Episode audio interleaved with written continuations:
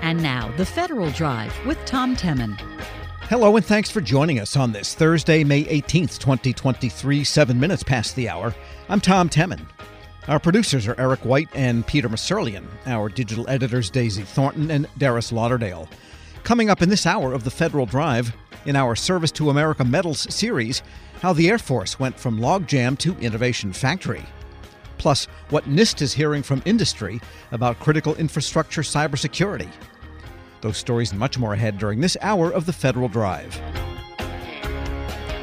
But first, the Pregnant Workers Fairness Act will soon let employees request reasonable accommodations for pregnancy, childbirth, and related conditions.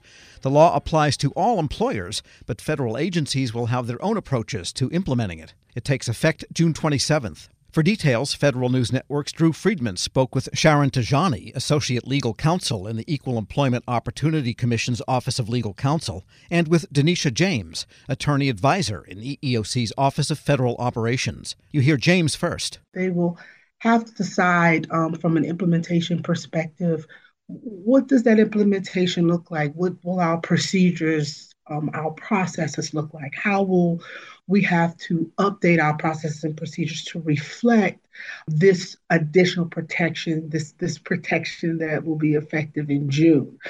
I like to think that federal agencies are ahead of the eight ball, right? I like to think that we as federal agencies, we are quite evolved in regard to workers' rights, in regard to how we protect those rights. And so the federal government agencies, at least based on my communications and trainings with them, we have so many processes and procedures. I feel confident what the PWFA provides into the process and procedures that exist now. Many federal workers, the civil rights programs that they implement every day in regard to the other anti-discrimination laws that they're responsible for implementing. So I like to think that it won't be terribly challenging because of all the processes, procedures, much of the redundancy that already existed. Would this necessarily be easier for federal agencies compared with maybe private sector employers to implement this just because of what's already in place? How much would this really stray from what already exists? I think it will be easy. I can tell you that as it exists now, many, if not all agencies have either a reasonable accommodations office or a standard operating procedure that managers and employees have available to process reasonable accommodations requests. So I would view the rights under the Pregnant Workers Fairness Act is sort of building upon really the structure of the reasonable accommodations process that many agencies have in place right now. I'll give you an example. Upon notifying a manager that you need an ergonomic chair, for example, there's a process for many agencies that exists now today of who is the point of contact in human resources or who is the point of contact in Office of Legal Counsel. So, of course, that process and that procedure looks different based on the agency, based on the size, based on a number of other factors. But I like to think that the Pregnant Workers Fairness Act and the process for processing those requests under this new law will sort of be folded into the procedures as many agencies are implementing now pursuant to the ADA. To pick up Denisha's point about the PWFA uses lots of terms that are already in the law. And so things like reasonable accommodation, undue hardship, what kind of employers are covered, those all come from existing civil rights laws. And so generally employers that have processes in place, whether that's the federal government or private employers, can modify those processes to then include the Pregnant Workers Fairness Act. So that way it shouldn't be that much of a difference. This shouldn't be that much of a jarring transition, we think, for employers, whether that's the federal government or private employers. Are there areas where agencies or other employers might want to pay special attention? One of the things that's been discussed around training the PWFA is that, there are no magic words sort of associating with how one should be starting the conversation about protections that may be afforded, accommodations that may be afforded under the PWFA. There are no magic phrases that should be used. So I think that for federal agencies, this will be an opportunity to remind their managers, supervisors, having communication is really the first step. There's a lot of terminology in the PWFA around making a limitation known. And once a manager is aware of a limitation, of course, has a responsibility to respond appropriately. And so educating managers and supervisors around knowing there won't be any magic words, right? The communication should be the communication that you have with your employees on a day-to-day basis, but being aware that there are lots of ways that a worker can convey that they have a limitation and having the resources available to the manager to respond appropriately. Sharon, anything that you wanted to add to that? Another part of that is, while lots of stuff is the same, there are certain things that are obviously different, right? That's why they had to have a new law. One of them being what you get an accommodation for. So you get an accommodation for a known limitation that is very clearly doesn't have to reach the definition of a disability. And so, as Denisha was saying, like training supervisors to know that when these requests come in, while you may use the same processes as the Rehab Act, what you can get an accommodation for is different, and making sure that supervisors especially know that, and know that they have to start processing these requests as they come in. Can you give a couple examples of what the accommodations could be for pregnant employees here?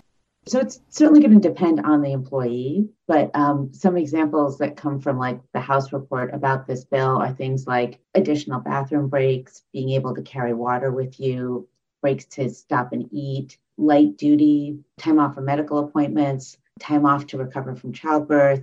And those are just examples, obviously. It's going to depend on the employee. It's going to depend on the job. And an employer doesn't have to give a reasonable accommodation, right? Just like under the Rehab Act, if it causes an undue hardship, then the employer doesn't have to do it. How common is it for these types of, accommodations to be missing for pregnant employees? Where is the basis of this law coming from? Why was it needed?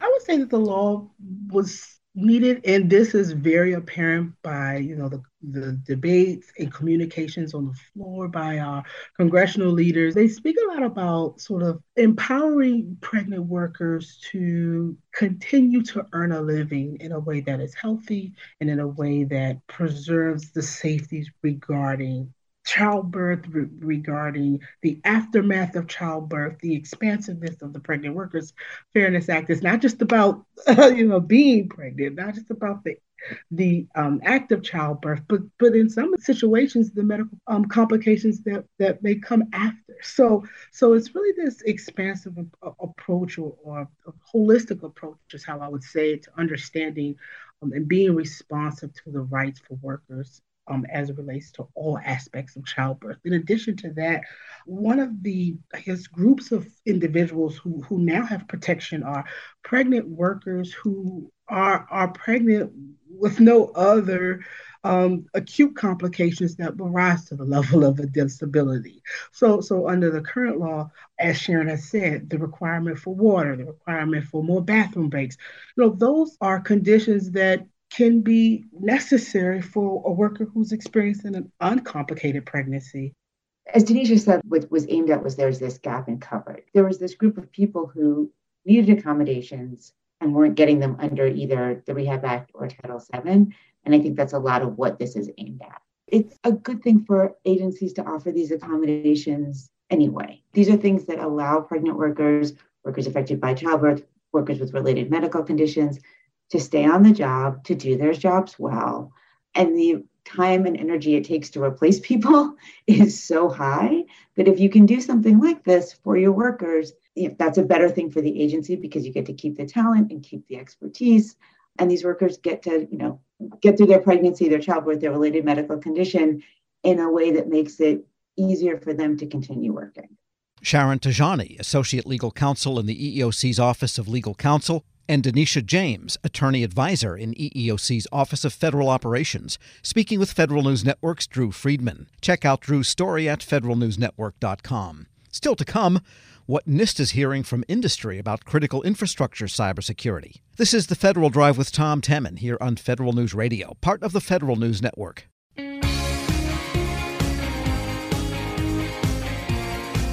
Welcome back to The Federal Drive with Tom Temin here on Federal News Network. Some things in life are certain: death, taxes, and updates to NIST cybersecurity documents. Now the National Institute of Standards and Technology is evaluating comments for a revision to guidance on critical infrastructure cybersecurity. For an overview of the more than 100 comments NIST has received, we turn to attorney and Wiley Rein partner Megan Brown. Megan, good to have you back. Thanks for having me, Tom.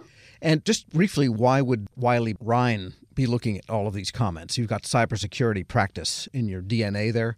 Yes, we have a lot of clients who are government contractors, who are in critical infrastructure, who are technology companies, and we've been involved with the NIST cyber framework since its inception more than a decade ago when President Obama issued his executive order. So we care deeply about how this evolves. And most of the commenters, you have a link to the commenters, are a few individuals, but mostly corporate types of things. What's your sense of what this guidance update is all about? So, they've done a previous update several years ago, and the feeling is it's a really important document that has been successfully received by the private sector. NIST has won a bunch of awards for their collaboration and building this thing that people really do use. It's also started to be used overseas, which is great.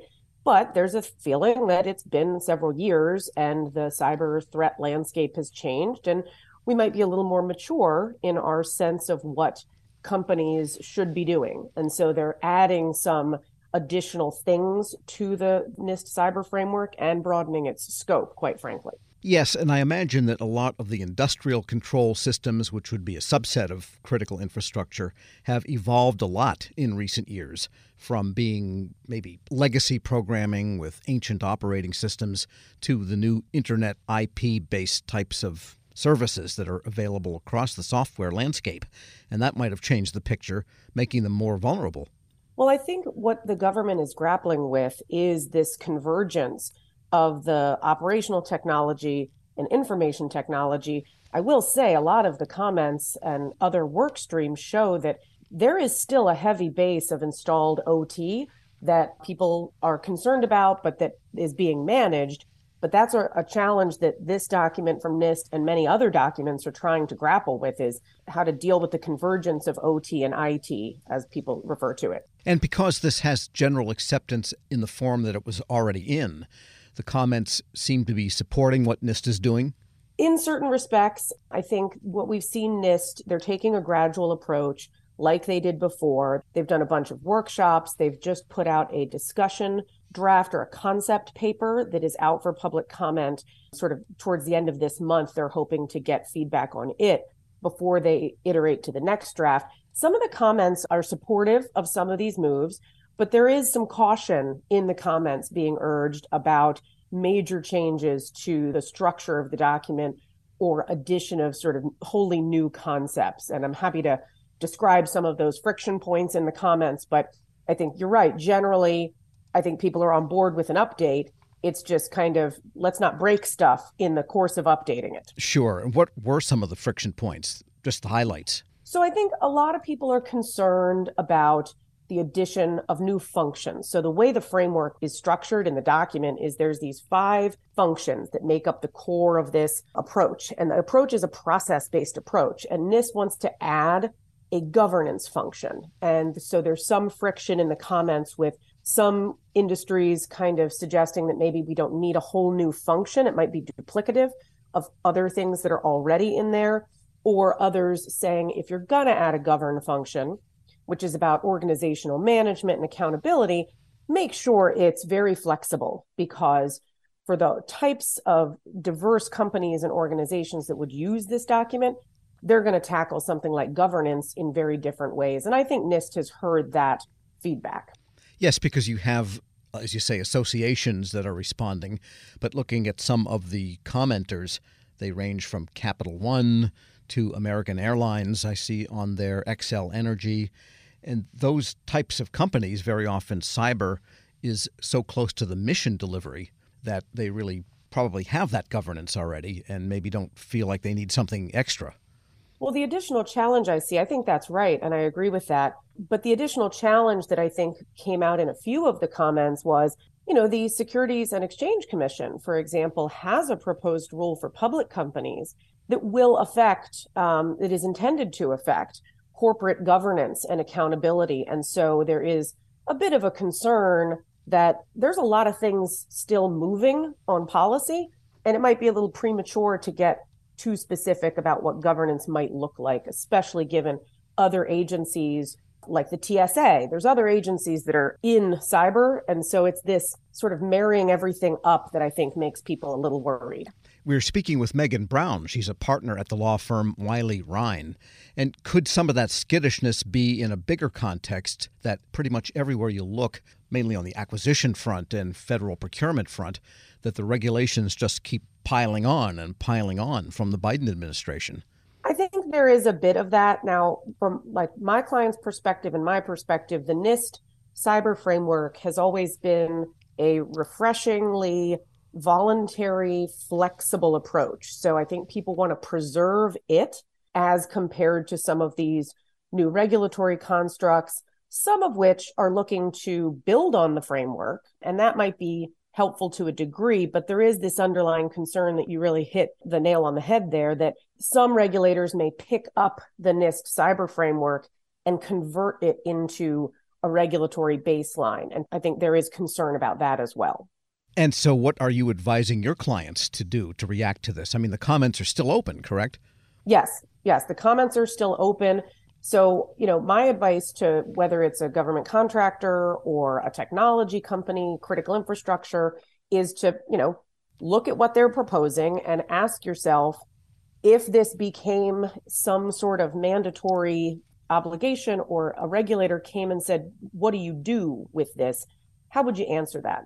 The other piece that I think we're advising folks is DHS and other agencies are still moving very quickly on other fronts. So you have these cybersecurity performance goals that the Department of Homeland Security has put out under an executive order, and they've received comments urging them as much as possible to harmonize what they're doing with the NIST cybersecurity framework. And so that's another place I tell folks, pay attention to what DHS is doing with these performance goals, because they too may ultimately be used or misused as a basis for regulation or oversight. Right. The more diffuse these efforts get across the government, sometimes the less coordinated they also get. It's a real challenge. You've got TSA, Transportation Security Administration, put out security directives that are quite prescriptive. They have a rulemaking that they're starting to embark on. And there are real questions for some of these companies who are going to be covered by multiple of these regimes and frameworks.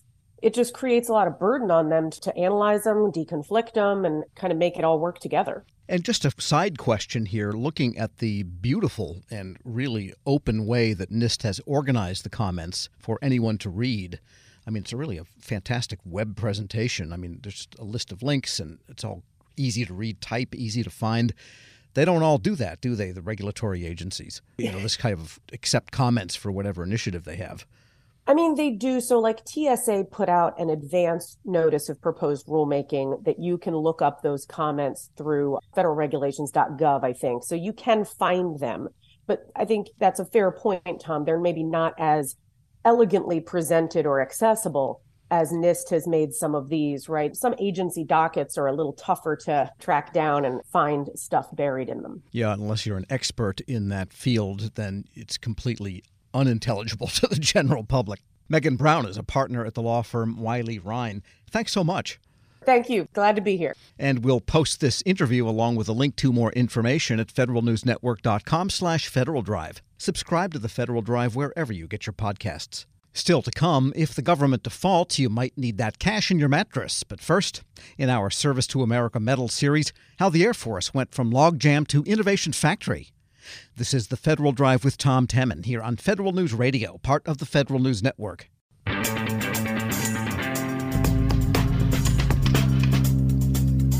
Welcome back to The Federal Drive with Tom Temin here on Federal News Network.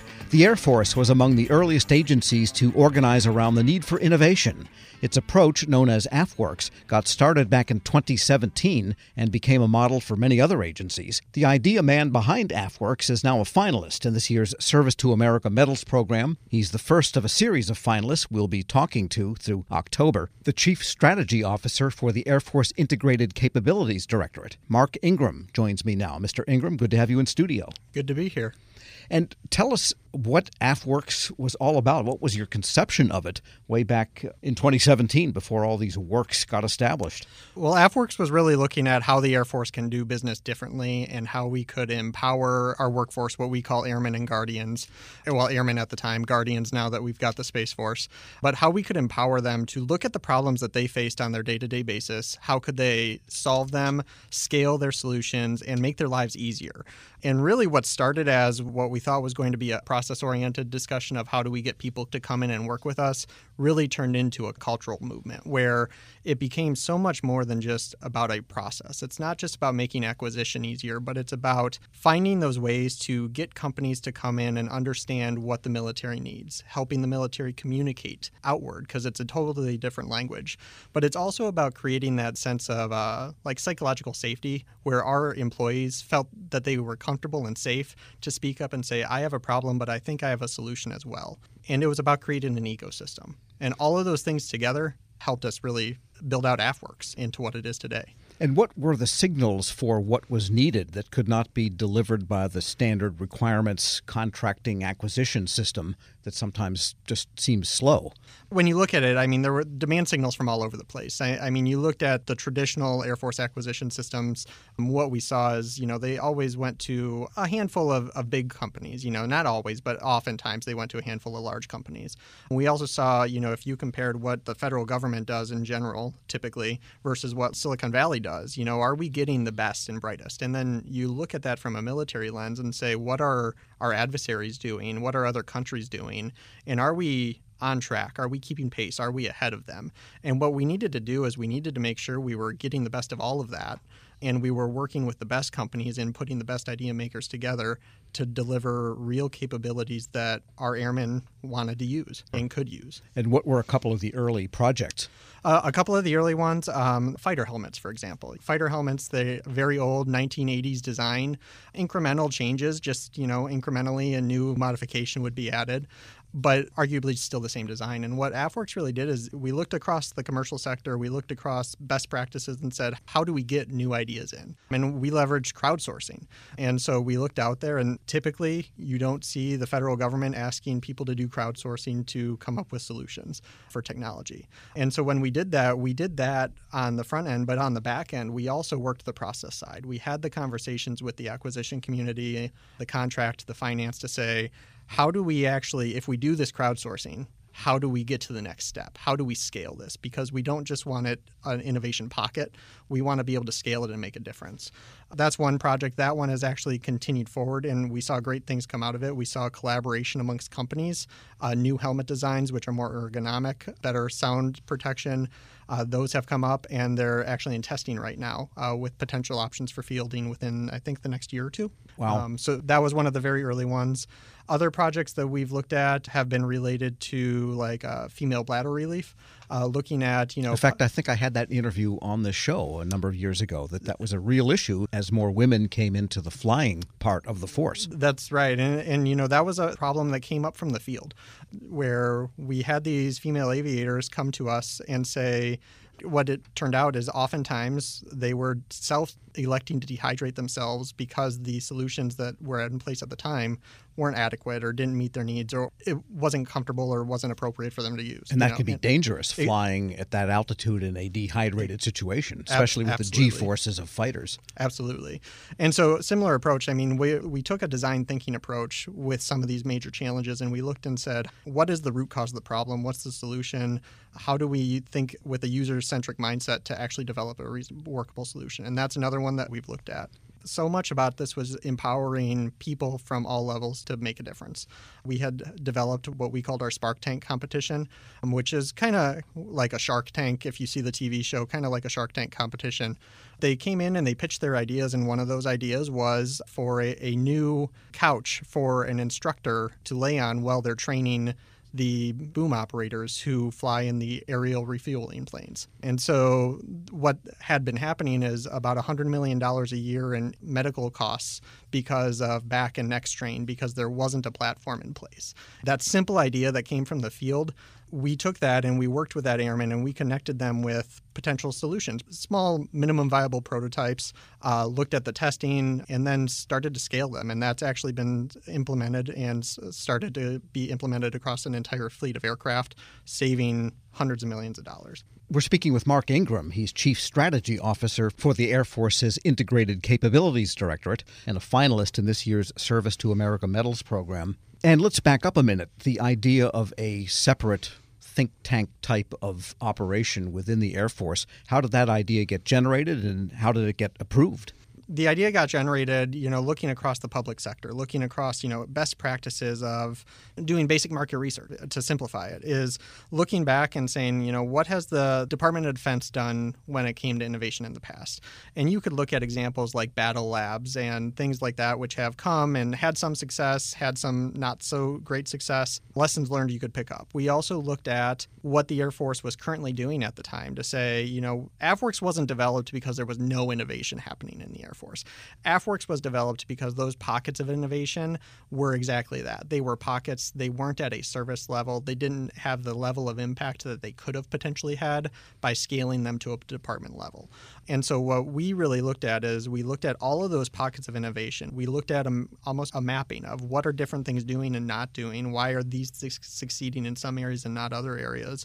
And we developed a concept. And that concept was developed in very short order, probably about 3 or 4 months. And we proposed it to the Vice Chief of Staff of the Air Force at the time, General Wilson. It went up to the Secretary of the Air Force, and we got approval to stand it up. And, wow. And a key aspect of AFWERX was opening physical storefronts where non-traditional companies could meet face-to-face with the military or government civilians and could talk about their problems, talk about their solutions, interface like that.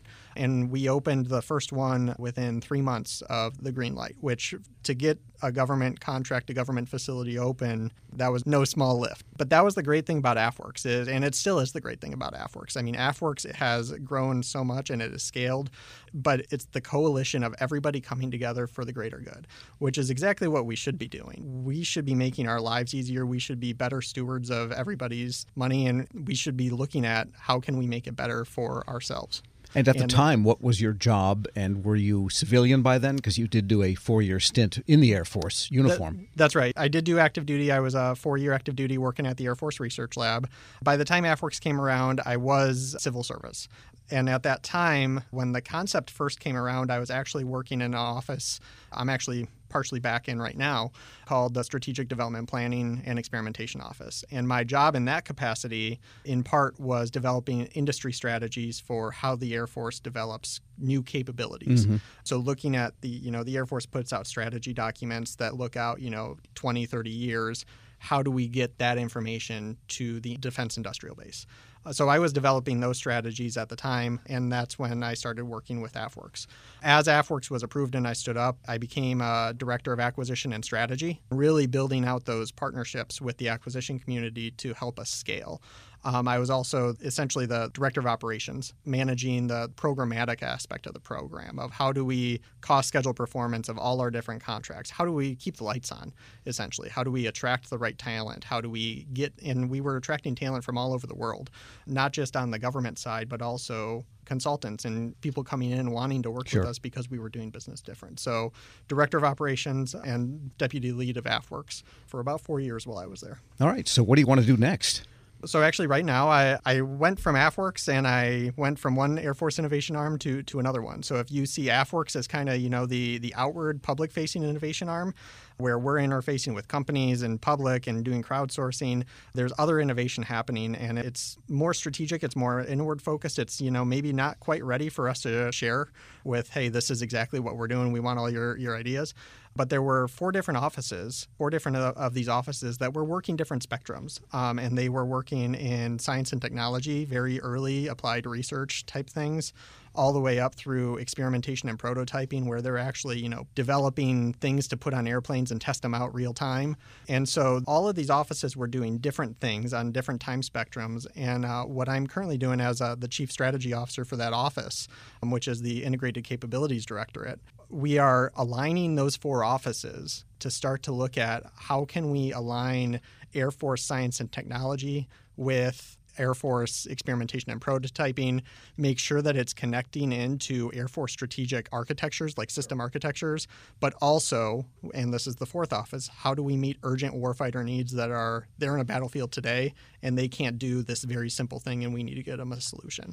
So by integrating all four of those offices together, we're one, making more resilience, better tools, better capabilities for our warfighters to use on the battlefield, but it's also giving us a leg up. And you sound enthusiastic about both innovation itself and the process for fostering innovation. Two different things. Absolutely, yes. Mark Ingram is Chief Strategy Officer of the Air Force Integrated Capabilities Directorate and a finalist in this year's Service to America Medals program.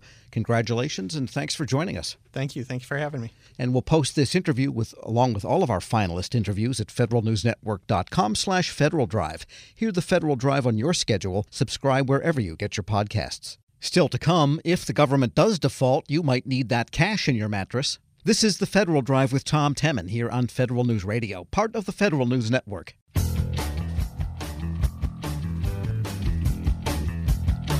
Welcome back to The Federal Drive with Tom Temin here on Federal News Network. More questions than answers surround the possibility of a government debt default, but it would not be good for federal employees or retirees. For the duration, you might need to live on whatever rainy day cash you've got saved up. We get more now from certified financial planner Art Stein. Art, good to have you back. Good to be back, Tom. Thank you. And you've kind of posed a series of questions that we don't know that make it hard to plan in the first place. What are some of the top questions that we don't know? Okay, well, one, we have to realize, and I did not realize, that a default is different from a government shutdown. Oh, yes, indeed. And we've actually, as I learned, never had a default. We've had shutdowns. A default is actually just all the payments, any money coming out of the government stops. So for federal employees and retirees, it means that salaries wouldn't be paid, annuities would not be paid, Social Security would presumably not be paid, Medicare, Medicaid, everything could potentially stop. Now, one of the things we don't know is, are they actually going to stop all of that? And is the assumption that they would make up the payments afterwards good? But a default could happen in a lot of different ways. So to begin with, we don't know when a default might occur.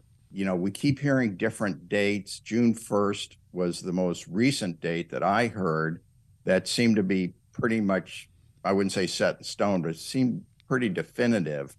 But now I'm hearing that, well, maybe this, that, and the other might happen. A key thing that we don't know is if we had a default, would it last 1 or 2 days or 1 or 2 months? 1 or 2 days would be bad. I mean, it would raise interest rates maybe for a very prolonged period of time, and it would have various other reputational problems and things like that. An extended default would be disastrous. You know, in my lifetime and probably yours, Tom, the worst two financial crises were the 2007, 8, and 9 crash. Right. Right. And COVID. And it's possible that a default would be worse than all of those. Sure. Because, one, it puts the United States in the position of such a self-inflicted wound that, you know, I think many people would no longer depend upon us. They wouldn't want to use the dollar and various other things. As I said, we don't know if there was a default, whether the money that wasn't paid would be paid once the default ended, and we don't know how damaging it would be to the U.S. and world economies. So there are a lot of unknowns. But what we do know is this. A true default would mean that federal employees and retirees would not be getting any income from the government, including Social Security, not just salaries and annuities. So it means that everybody needs to look at their emergency funds, because they might have to live on that for an extended period of time. And emergency funds, of course, include money you have in the bank. If someone has a home equity line of credit, that could be used. Credit card debt, which I hate, but it would make sense to, you know, run up balances on your credit cards while this was going on, presuming that when it ended, the money would be paid back and you could pay off those loans. Of course, the interest cost would not go away. And maybe people need to have cash. I mean, I don't know. Nobody knows. It's just such an unknown. We are speaking with certified financial planner Art Stein. To get back to the original point, you know, is it different? And it is different from a government shutdown. The irony here is that the Treasury would stop paying bondholders for, you know, T-bills that come due, but yet Congress has appropriated all of the dollars necessary for the fiscal 2023. We're in the middle. That was late getting it done, but those monies are appropriated, so they could, in theory, be available. What's lacking is any kind of guidance as to what the order of payouts would be, what is subordinated to what. And it could be that federal salaries would be at the top of the list, but we just don't know yet. So that uncertainty from the White House, there's no guidance from OMB or anybody else. I'm guessing that federal salaries would not be at the top of the list. I mean, I just think the top of the list is going to be, and what we're speaking about here is, instead of cutting off all the payments, maybe they would still make some payments in some kind of priority, you know, list of how to make payments. And there's a bill that I guess has passed the House that says, well, priority should be interest on the debt, so we don't default on our bonds, and then they start going down the list. But I've also heard, and, you know, here this is just speculation, that people aren't sure that they have the computer capacity to differentiate on these different types of payments. So it's just this huge unknown. And I don't really, I can't speculate on that, or at least I don't like to. All I can say is, you know, it's always important to have an emergency fund and to have some way of, you know, getting to spend money if you need money temporarily, like a home equity line of credit. And now might be the time when people that have that look good. I remember when we've had salaries were not paid, it was shocking how many people just could not go more than about a week. Yes, and even though the Congress in the shutdown situations has voted to guarantee that the people would get back pay, that federal employees would get their back pay. Nevertheless, that's fine when it comes through, but you never know when it will come through. And as you say, people may only have a week's worth of savings. And also, you know, we have, I'm sure there are government contractors who listen to your show. And of course, their payments would stop during a default. And I don't know what the situation would be in terms of paying them back. All right. And so what other advice do you have then? I mean, once you max out the credit cards and use up your cash, then what? I mean, that's the end of the rope. Yeah. Or you start selling off TSP accounts. Yeah. Well, that's another potential source of income, but it would be really too bad if people had to do that, because they're going to be selling those funds probably after both the stock and bond markets have crashed. And, you know, you really don't like to sell during that type of situation. Of course, if you take money out before age 59.5, you have penalties. I don't know how quickly people could get that money out. The G fund is affected in various ways that you may, I don't think interest is going to be paid on G fund balances, and I'm not sure how available those balances would be to take out during a default. It's just this huge catastrophe that we don't know how it would unfold. And it just seems amazing that we have to talk about something that is so totally stupid to let happen to your country. But politicians are acting in a way that it may happen. Certified financial planner Art Stein. On that happy note, we'll thank you for joining us. I hope we talk about something better next month, Tom. Let's hope so. We'll post this interview at federalnewsnetwork.com/Federal Drive. Hear the Federal Drive on your schedule. Subscribe wherever you get your podcasts. The 2023 edition of our May We Say Thank You campaign continues in support of the recent Public Service Recognition Week and Military Appreciation Month.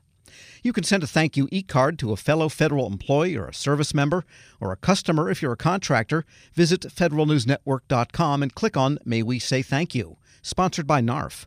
57 past the hour. This is the Federal Drive with Tom Temin. For the latest updates, stay with federalnewsnetwork.com or follow us on Facebook, Twitter, and LinkedIn. Up next, the top national headlines from CBS News and the Federal Newscast. I'm Tom Temin.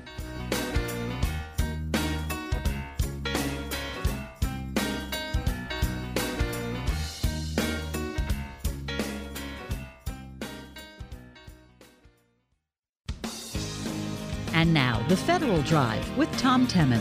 Hello, and thanks for joining us on this Thursday, May 18th, 2023, 7 minutes past the hour. I'm Tom Temin. Our producers are Eric White and Peter Musurlian. Our digital editors, Daisy Thornton and Darius Lauderdale. Coming up in this hour of The Federal Drive, in our Service to America Medals series, how the Air Force went from logjam to innovation factory. Plus, what NIST is hearing from industry about critical infrastructure cybersecurity. Those stories and much more ahead during this hour of The Federal Drive. But first, the third leg in the Office of Personnel Management's strategy stool is about to get glued into place. OPM already issued a strategic plan that focused heavily on technology modernization. The second leg was the data strategy the agency released last month. Guy Cavallo, the chief information officer for OPM, tells executive editor Jason Miller why the soon-to-be-released IT strategy for fiscal 2023 through 26 will complete the 18-month effort to remake the agency's modernization plans. Surprisingly, it's going to focus on move to the cloud, improve user experiences, comply with the cybersecurity directives. I know some people complain about executive orders and directives. To me, a lot of the ones that have been issued on cyber and customer experience are basically telling IT people to breathe. These are things that should be part of our DNA.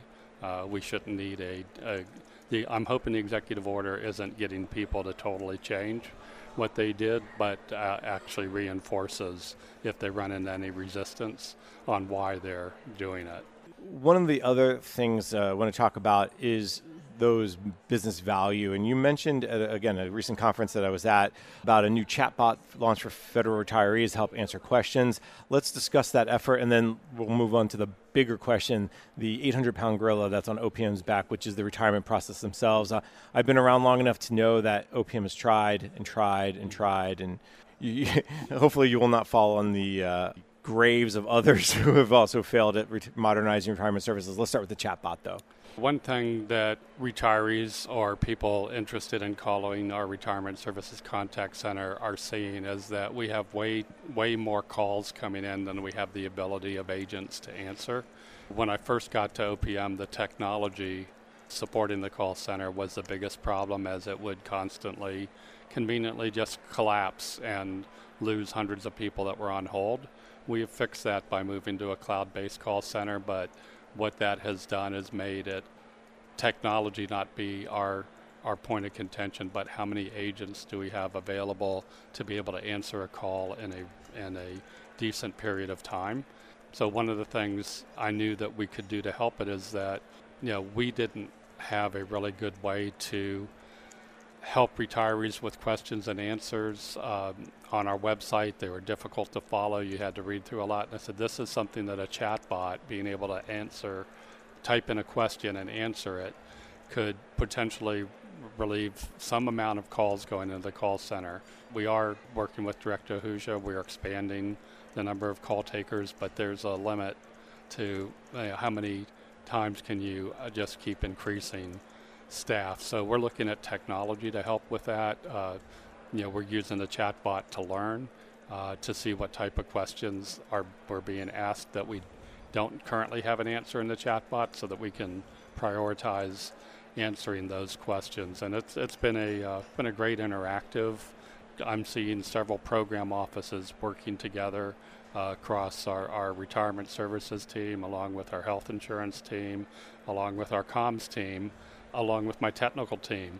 Every time there's an answer, those three or four of those teams work on every word of the answer to make sure that we're being as clear as possible and not making it too techie of an answer, but one that can help. So it's something that's going to evolve over time, and then I'm looking to expand it to our when we revamp our opm.gov website, which I have TMF money to do.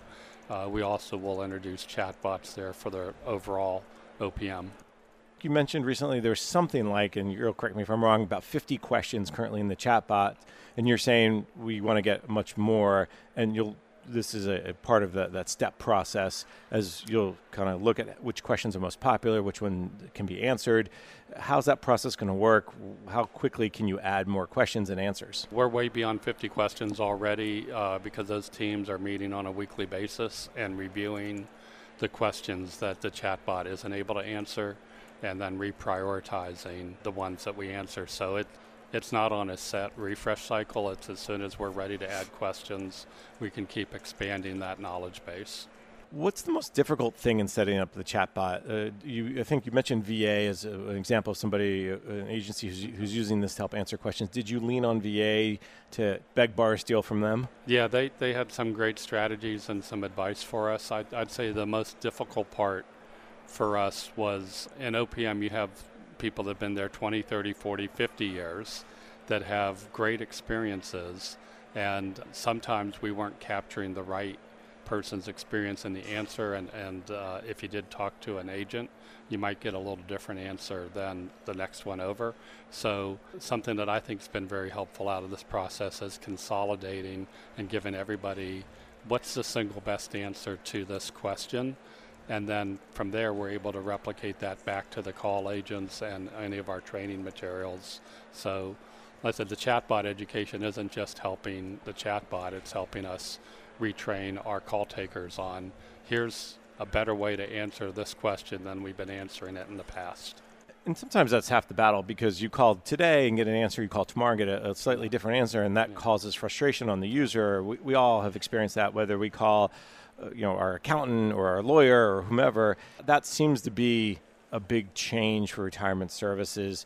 From a technology perspective, what are some of those other changes you're starting to look at? Because again, as I mentioned previously, a lot of folks have tried and not many have been successful to really bring this into the modern age. What I've heard has failed in the past is that we've tried to do the big bang approach and fix everything at once. What I'm focusing on is let's get current new retirees into a digital form so that we're not trying to fix the entire past at the same time. And then let's also, for the people that are already through paper entered into the system, let's bring that data into that same common customer experience so that our agents can find the status of a retiree in one place. Right now they have to look in multiple places. So that's not fixing everything at once. It's starting to move towards a centralized common case management solution so that everyone has a case that can be looked up by the agent. Ideally, what VA has done that I'm hoping when we get to that point we'd be able to do is allow you to, with the right multi-factor authentication, have the bot look up your particular status. So right now our bot is it's a general. You can't do any PII with it, but when we can get to that integrated case central management system, then a bot could look up the case and see where your application is or where are you in the process. So that's going to take us a while, but that's the path I want to head to. Again, I want retirees or potential future retirees to be able to quickly find out their status, what funding are they going to receive when they retire, and when's that first check going to come that's their full amount. Those are the questions we get today that it's a very laborious process to get those answers today. Guy Cavallo, the Chief Information Officer at the Office of Personnel Management, speaking with Federal News Network's Jason Miller. Check out Jason's story at federalnewsnetwork.com. Still to come, what NIST is hearing from industry about critical infrastructure cybersecurity. This is The Federal Drive with Tom Temin here on Federal News Radio, part of the Federal News Network. I'm Jared Serbu. Each week, our program on DoD features discussions with the military's top brass, its civilian executives, and defense thinkers on how the Pentagon operates. It's reliable information from the people making and executing policy. Tune in Wednesdays at 11 a.m. and 2 p.m. on Federal News Network, or subscribe to On DoD on iTunes or Podcast One.